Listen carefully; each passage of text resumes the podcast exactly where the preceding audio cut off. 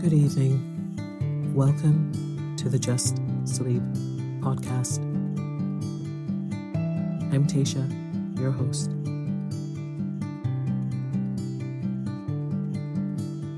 Every week, I will read you an old story to help you relax, put the stressful day behind you, and drift off to sleep.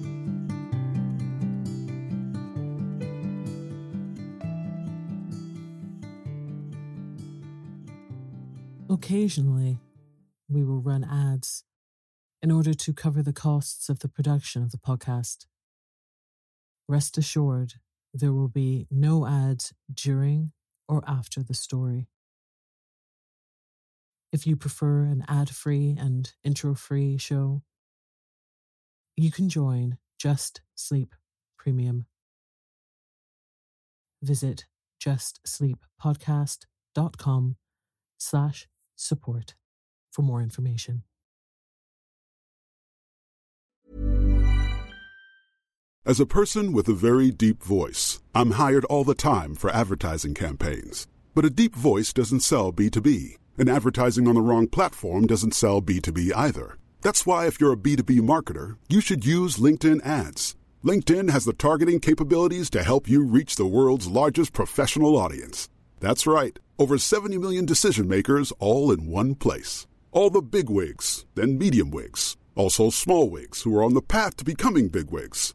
Okay, that's enough about wigs. LinkedIn ads allows you to focus on getting your B2B message to the right people. So, does that mean you should use ads on LinkedIn instead of hiring me, the man with the deepest voice in the world? Yes. Yes, it does. Get started today and see why LinkedIn is the place to be to be. We'll even give you a $100 credit on your next campaign. Go to linkedin.com slash results to claim your credit. That's linkedin.com slash results. Terms and conditions apply.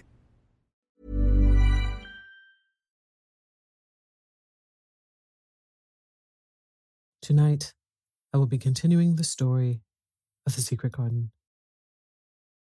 So lie down, close your eyes, and let me read you a story. Chapter 9 The Strangest House Anyone Ever Lived in. It was the sweetest, most mysterious looking place anyone could imagine. The high walls which shut it in were covered with the leafless stems of climbing roses, which were so thick that they were matted together. Mary Lennox knew they were roses because she'd seen a great many roses in India. All the ground was covered with grass of a wintry brown, and out of it grew clumps of bushes, which were surely rose bushes if they were alive. There were numbers of standard roses, which had so spread their branches that they were like little trees. There were other trees in the garden, and one of the things which made the place look strangest and loveliest was that climbing roses had run all over them and swung down long tendrils which made light swaying curtains. And here and there they had caught at each other or at a far reaching branch and had crept from one tree to another and made lovely bridges of themselves. There were neither leaves nor roses on them now, and Mary did not know whether they were dead or alive, but their thin grey or brown branches and sprays looked like a sort of hazy mantle spreading over everything walls and trees, and even brown grass, where they had fallen from their fastenings and run along the ground. It was this hazy tangle from tree to tree which made it all look so mysterious. Mary had thought it must be different from other gardens, which had not been left all by themselves so long. And indeed, it was different from any other place which she had ever seen in her life. How still it is, she whispered. How still. Then she waited a moment and listened to the stillness. The robin who had flown to his treetop was still as all the rest. He did not even flutter his wings. He sat without stirring and looked at Mary. No wonder it is still, she whispered again. I am the first person who has spoken in here for ten years. She moved away from the door, stepping as softly as if she were afraid of awakening someone. She was glad that there was grass under her feet, and that her steps made no sounds. She walked under one of the fairy like grey arches between the trees and looked up at the sprays and tendrils which formed them. I wonder if they are all quite dead, she said. Is it all quite dead garden? I wish it wasn't. If she had been Ben Weatherstaff, she could have told whether the wood was alive by looking at it, but she could only see that there were only grey or brown sprays and branches, and none showed any signs of even a tiny leaf bud anywhere. She was inside the wonderful garden, and she could come through the door under the ivy any time, and she felt as if she had found a world all her own. The sun was shining inside the four walls, and the high arch of blue sky over this particular piece of Misselthwaite seemed even more brilliant and soft than it was over the moor. The robin flew down from his treetop and hopped about or flew after her from one bush to another. He chirped a good deal and had a very busy air as if he were showing her things. Everything was strange and silent, and she seemed to be hundreds of miles away from anyone, but somehow she did not feel lonely at all. All that troubled her was her wish that she knew whether all the roses were dead, or if perhaps some of them had lived and might put out leaves and buds as the weather got warmer. She did not want it to be a quite dead garden. If it were a quite alive garden, how wonderful it would be, and what thousands of roses would grow on every side. Her skipping rope had hung over her arm when she came in, and after she had walked about for a while, she thought she would skip round the whole garden stopping when she wanted to look at things. There seemed to have been grass paths here and there, and in one or two corners there were alcoves of evergreen with stone seats or tall moss covered flower urns in them. As she came near the second of these alcoves, she stopped skipping. There had once been a flower bed in it, and she thought she saw something sticking out of the black earth, some sharp little pale green points. She remembered what Ben Weatherstaff had said, and she knelt down to look at them. Yes, they are tiny growing things, and they might be crocuses or snowdrops or daffodils, she whispered. She bent very close to them and sniffed the fresh scent of the damp earth.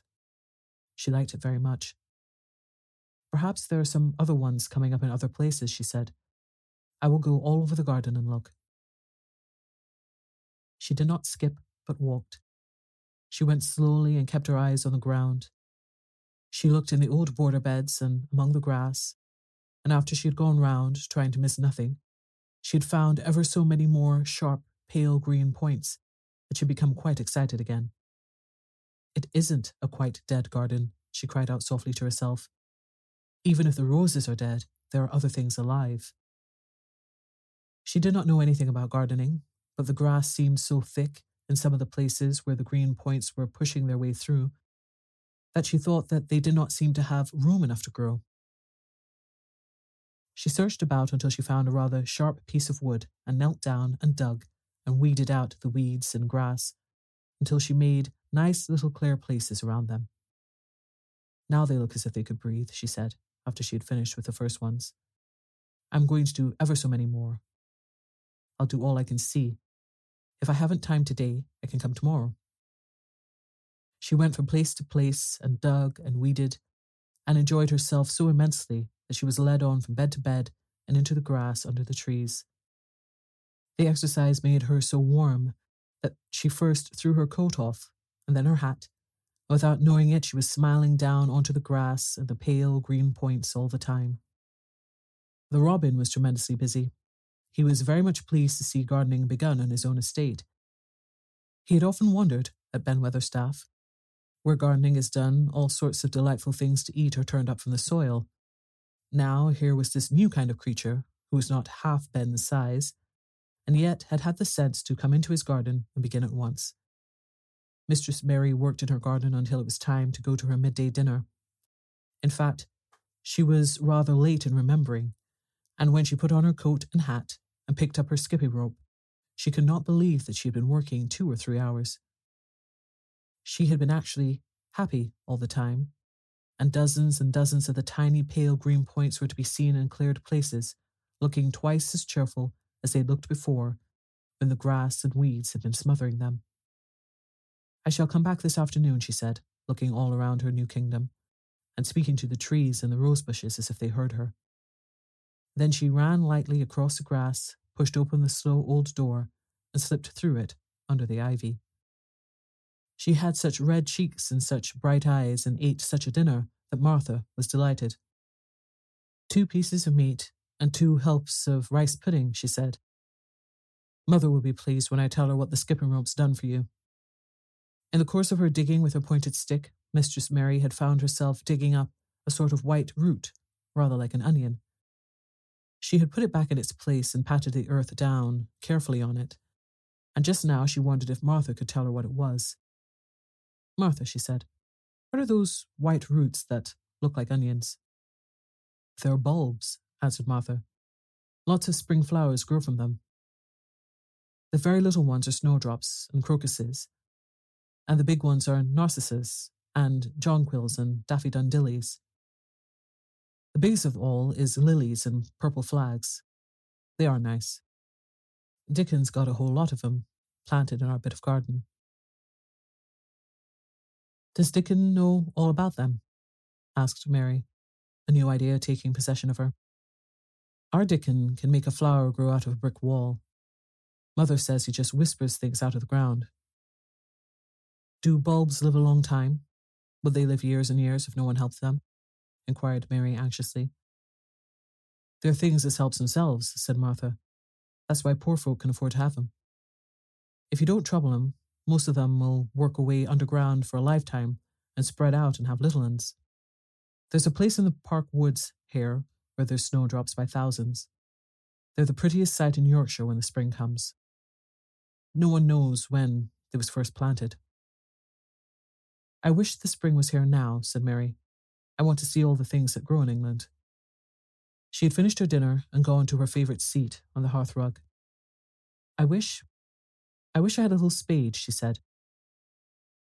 Whatever do you want a spade for? asked Martha, laughing. Are you going to take to digging? I must tell Mother that too. Mary looked at the fire and pondered a little. She must be careful as she meant to keep her secret kingdom. She wasn't doing any harm, but if Mr. Craven found out about the open door, he would be fearfully angry and get a new key and lock it up forevermore. She really could not bear that. This is such a big, lonely place, she said slowly, as if she were turning matters over in her mind. The house is lonely, and the park is lonely, and the gardens are lonely. So many places seem shut up. I never did many things in India, but there were more people to look at. Servants and soldiers marching by, and sometimes bands playing and my ayah told me stories. There's no one to talk to here except you and Ben Weatherstaff, and you have to do your work, and Ben Weatherstaff won't speak to me often. I thought if I had a little spade, I could dig somewhere as he does, and might make a little garden if he would give me some seeds. Martha's face quite lighted up. There now, she exclaimed. If that wasn't one of the things Mother said. She says, There's such a lot of room in that big place why don't they give her a bit for herself? Even if she doesn't plant nothing but parsley and radishes. She'd dig and rake away and be right down happy over it.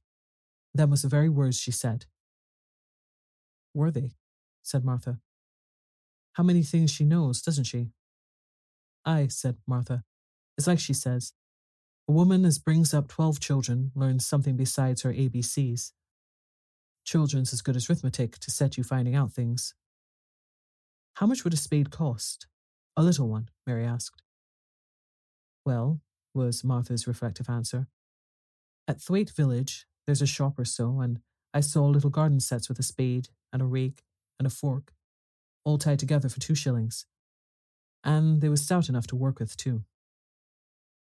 I've got more than that in my purse, said Mary.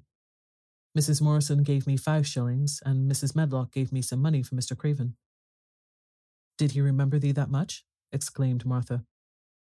Mrs. Medlock said I was to have a shilling a week to spend. She gives me one every Saturday. I didn't know what to spend it on.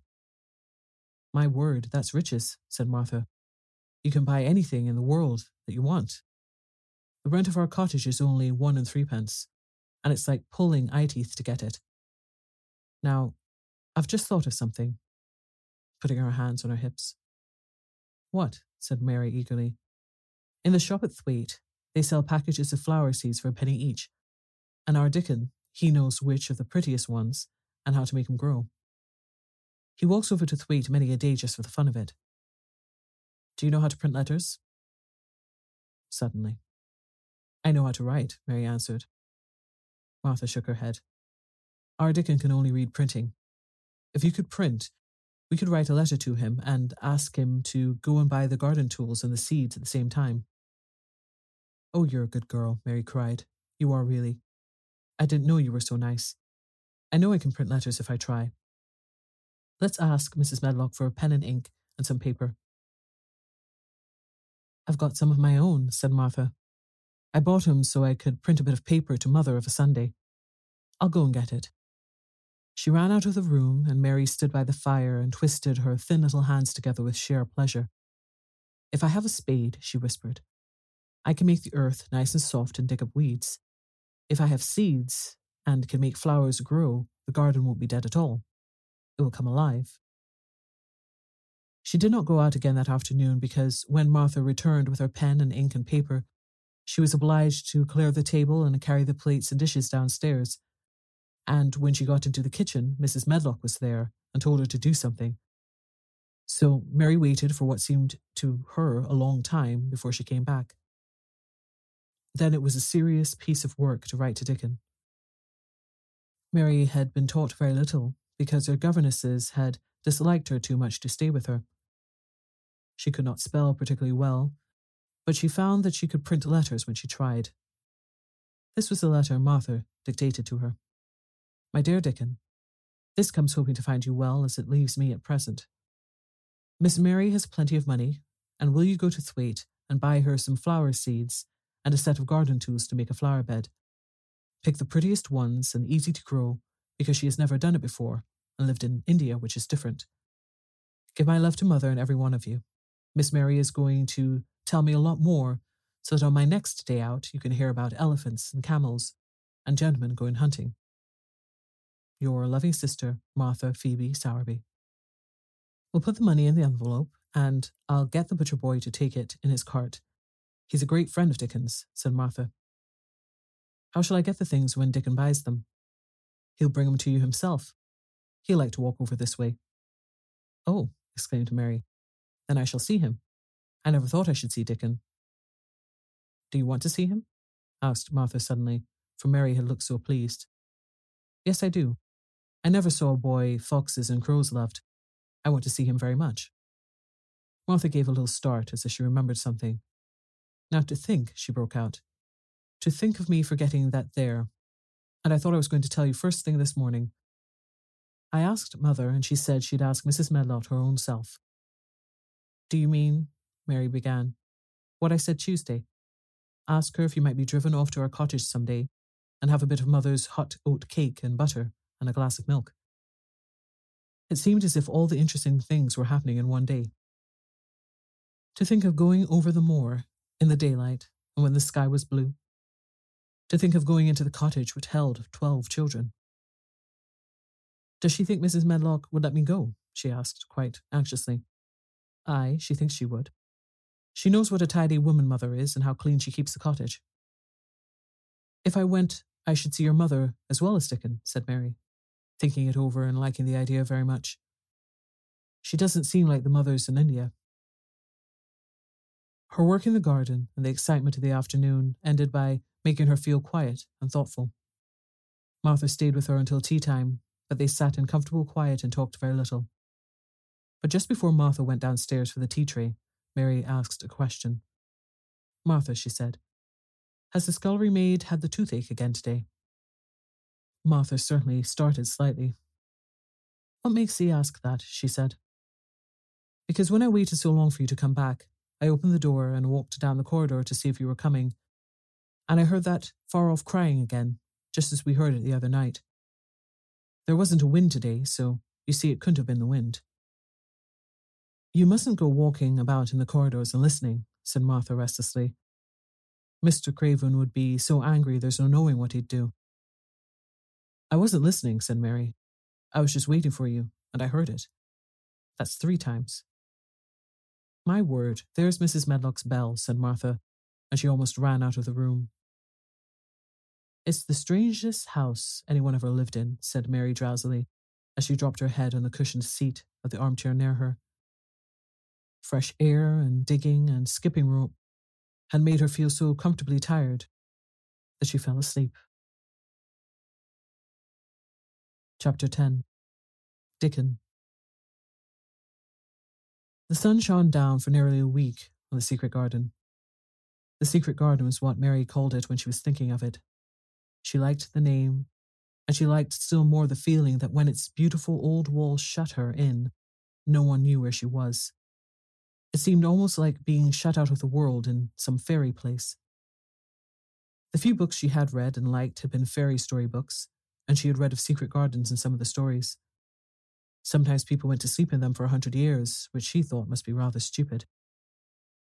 She had no intention of going to sleep, and in fact, she was becoming wider awake every day which passed at Misselthwaite. She was beginning to like to be out of doors. She no longer hated the wind, but she enjoyed it. She could run faster and longer, and she could skip up to a hundred. The bulbs in the secret garden must have been much astonished. Such nice, clear places were made round them, and they had all the breathing space they wanted. And really, if Mistress Mary had known it, they began to chair under the dark earth and work tremendously. The sun could get at them and warm them, and when the rain came down, it could reach them at once, so they began to feel very much alive. Mary was an odd, determined little person, and now she had something interesting to be determined about. She was very much absorbed, indeed. She worked and dug and pulled up weeds steadily, only becoming more pleased with her work every hour instead of tiring of it. It seemed to her like a fascinating sort of play. She found many more of the sprouting, pale green points than she had ever hoped to find.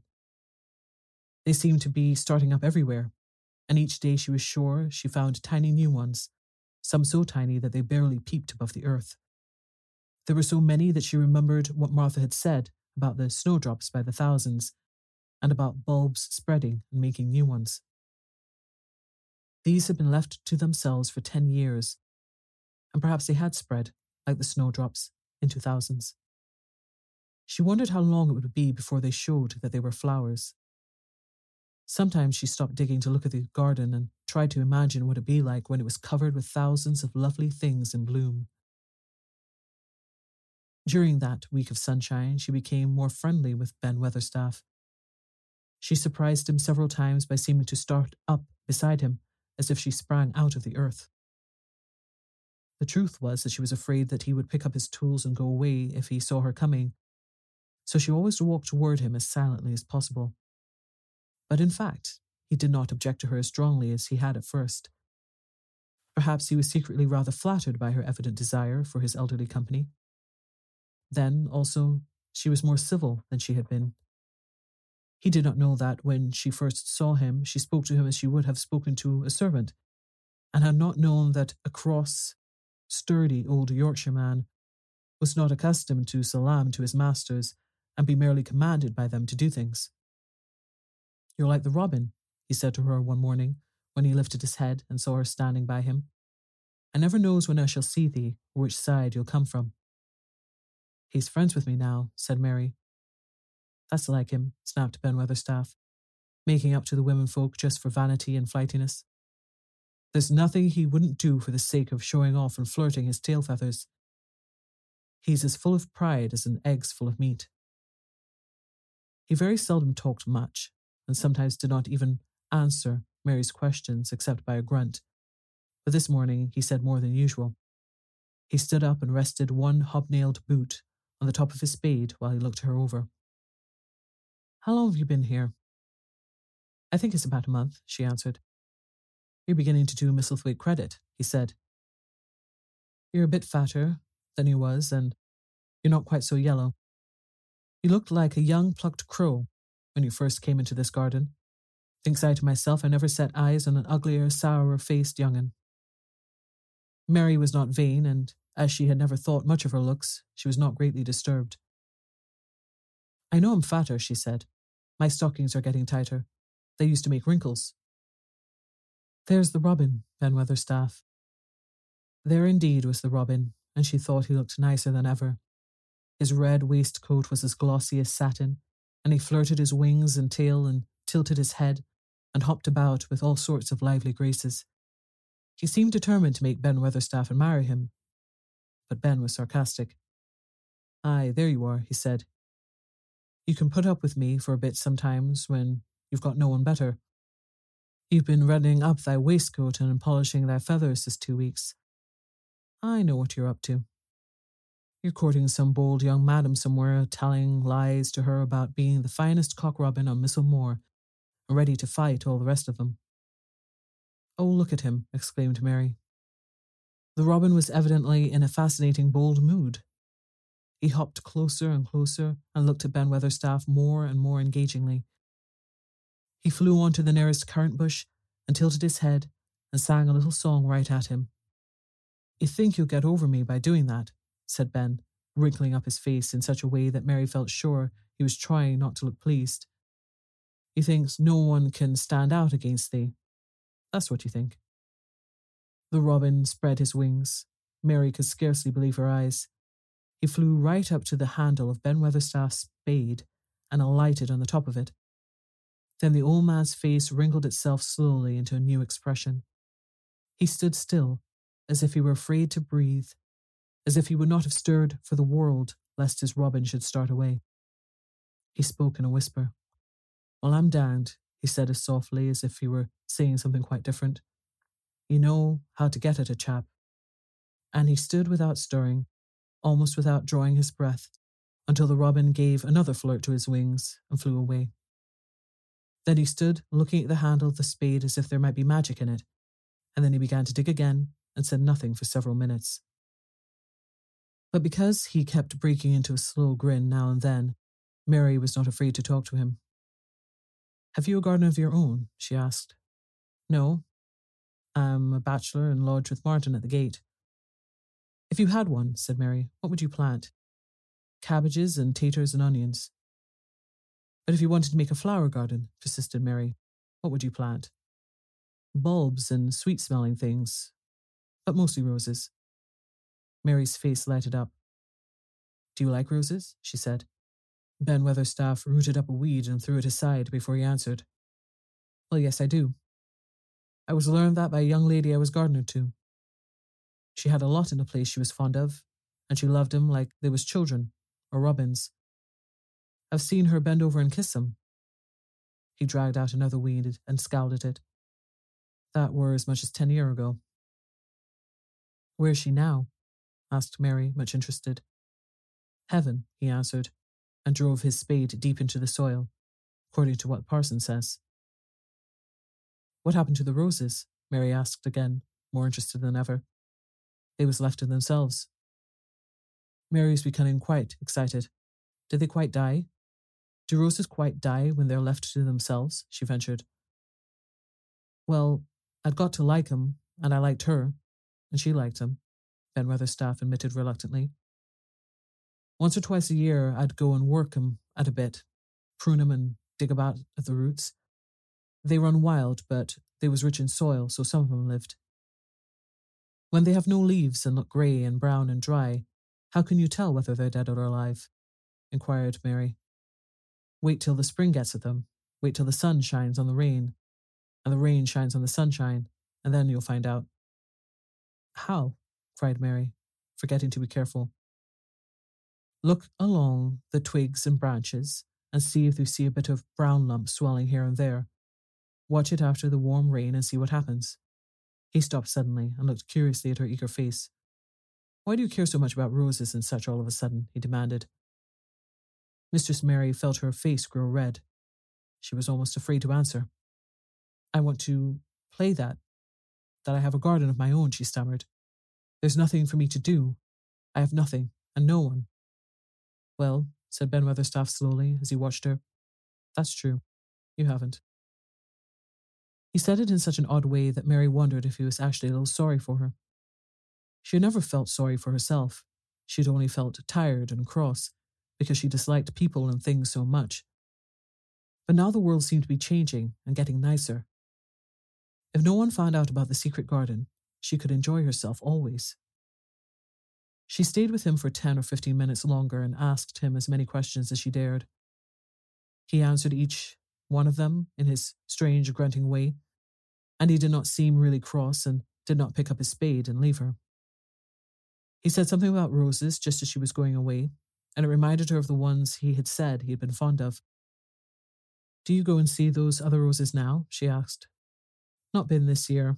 My rheumatics has made me too stiff in the joints. He said it in his grumbling voice, and then quite suddenly he seemed to get angry with her, though she did not see why he should.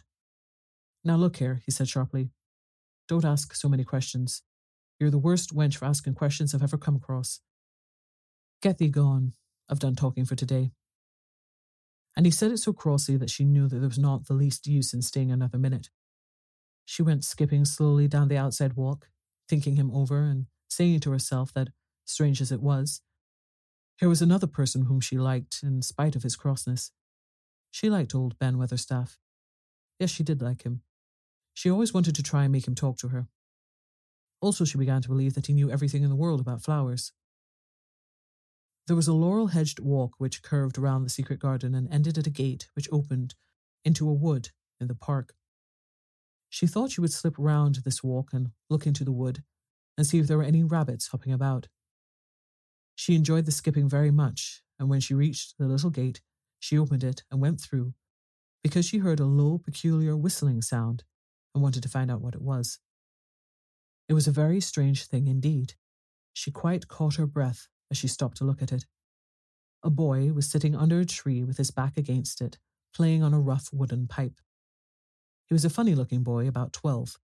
He looked very clean, and his nose turned up, and his cheeks were as red as poppies, and never had Mistress Mary seen such round and such blue eyes in any boy's face.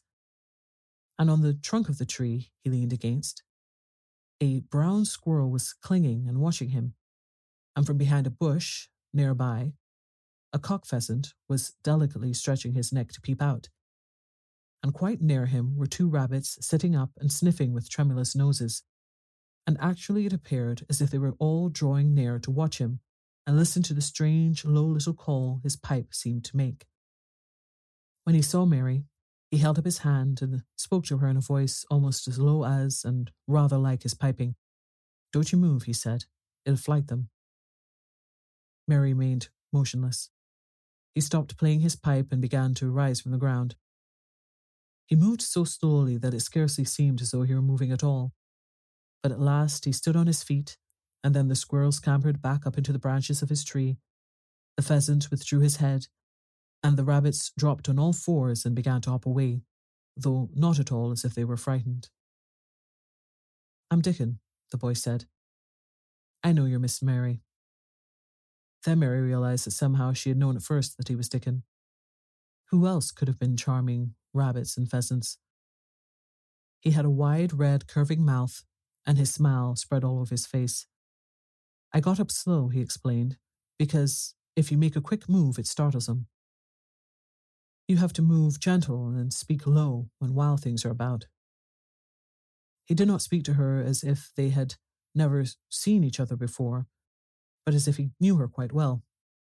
Mary knew nothing about boys, and she spoke to him a little stiffly because she felt rather shy. Did you get Martha's letter? she asked. He nodded his curly, rust colored head. That's why I've come. He stooped to pick up something which had been lying on the ground beside him when he piped. I've got the garden tools. There's a little spade, and a rake, and a fork, and a hoe. They're good uns. There's a trowel, too. And the woman in the shop threw in a packet of white poppy and one of blue larkspur when I bought the other seeds. Will you show the seeds to me? Mary said. She wished she could talk as he did. His speech was so quick and easy, it sounded as if he liked her and was not the least afraid she would not like him, though he was only a common moor boy in patched clothes and with a funny face and a rough, rusty red head. And as she came closer to him, she noticed that there was a clean, fresh scent of heather and grass and leaves about him, almost as if he were made of them.